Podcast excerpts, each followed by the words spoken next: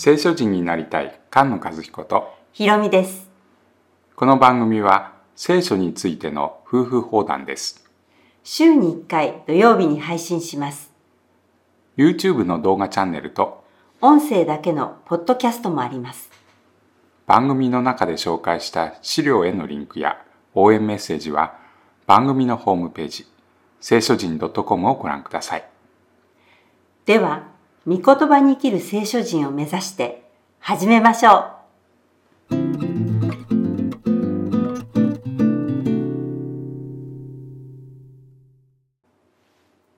詩編18編です。えー詩編18編は詩編第1巻の中の2つ目の段落ですね。2つ目の段落の12から17ここは乱れた時代と腐敗してる時代の歌ということで見てました。はいはい、でその時代が終わって、えー約束が成就しますというのが18編ということです。詩編の18編は、えーサムエル記第2の22章から、えーそのまま取り出されたものですね。で第2サムエルの22章というのは、えーダビデの人生が終わるところでう。す。最後の方ですうんね。、そこに、えーこう書いてあります。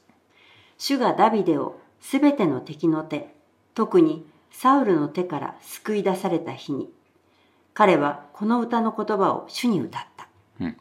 詩篇に題がついてるんですけども題は、えー古くから書かれているものなんですけども、えー本文ではないんですねだから、えー役に立つ時とあれどうかなと思う時があります、はい。ただしこの18編は本文の中にそのまま書いてありますので確かな題です、はい。うん、でもこの題がついてなかったらこの18編読んであれそういうことなの。これって、うん。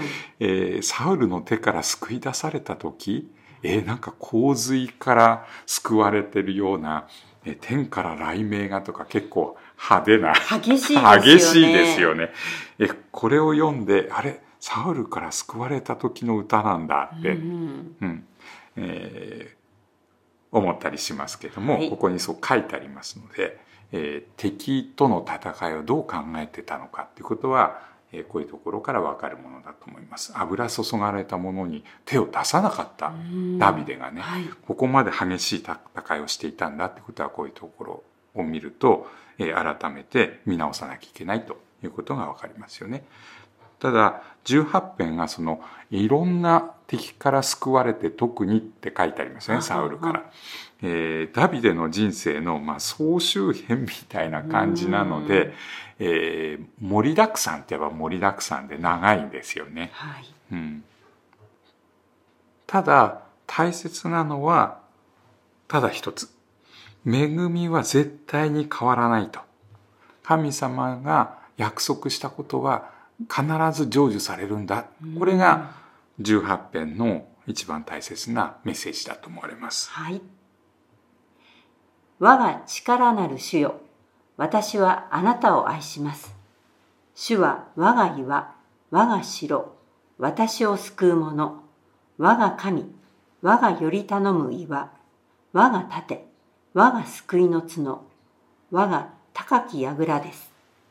主は岩と聞いたら新明記32章です。うん新明記32章に「主は岩主は岩」この救いの岩岩がまあとにかく、えーたくさん出てきますよね。そうですね。はい、彼らの神々はどこにいるのか彼らの頼みとした岩はどこにあるのか、うんうんより頼む岩ですね。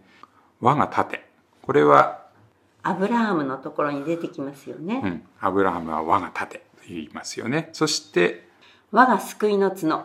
これはハンナの祈りのところに出てきましたよね。うん、救いの角その角を高く上げられるこの角という言い方が出てきますが、えー羊の角結構すごいそうですね。太くて強い、はいえー力の象徴だっていうのがすごくよくわかると思う、これで戦うんですよねガシガシって言ってねこういう角を、えー想像してくださいね。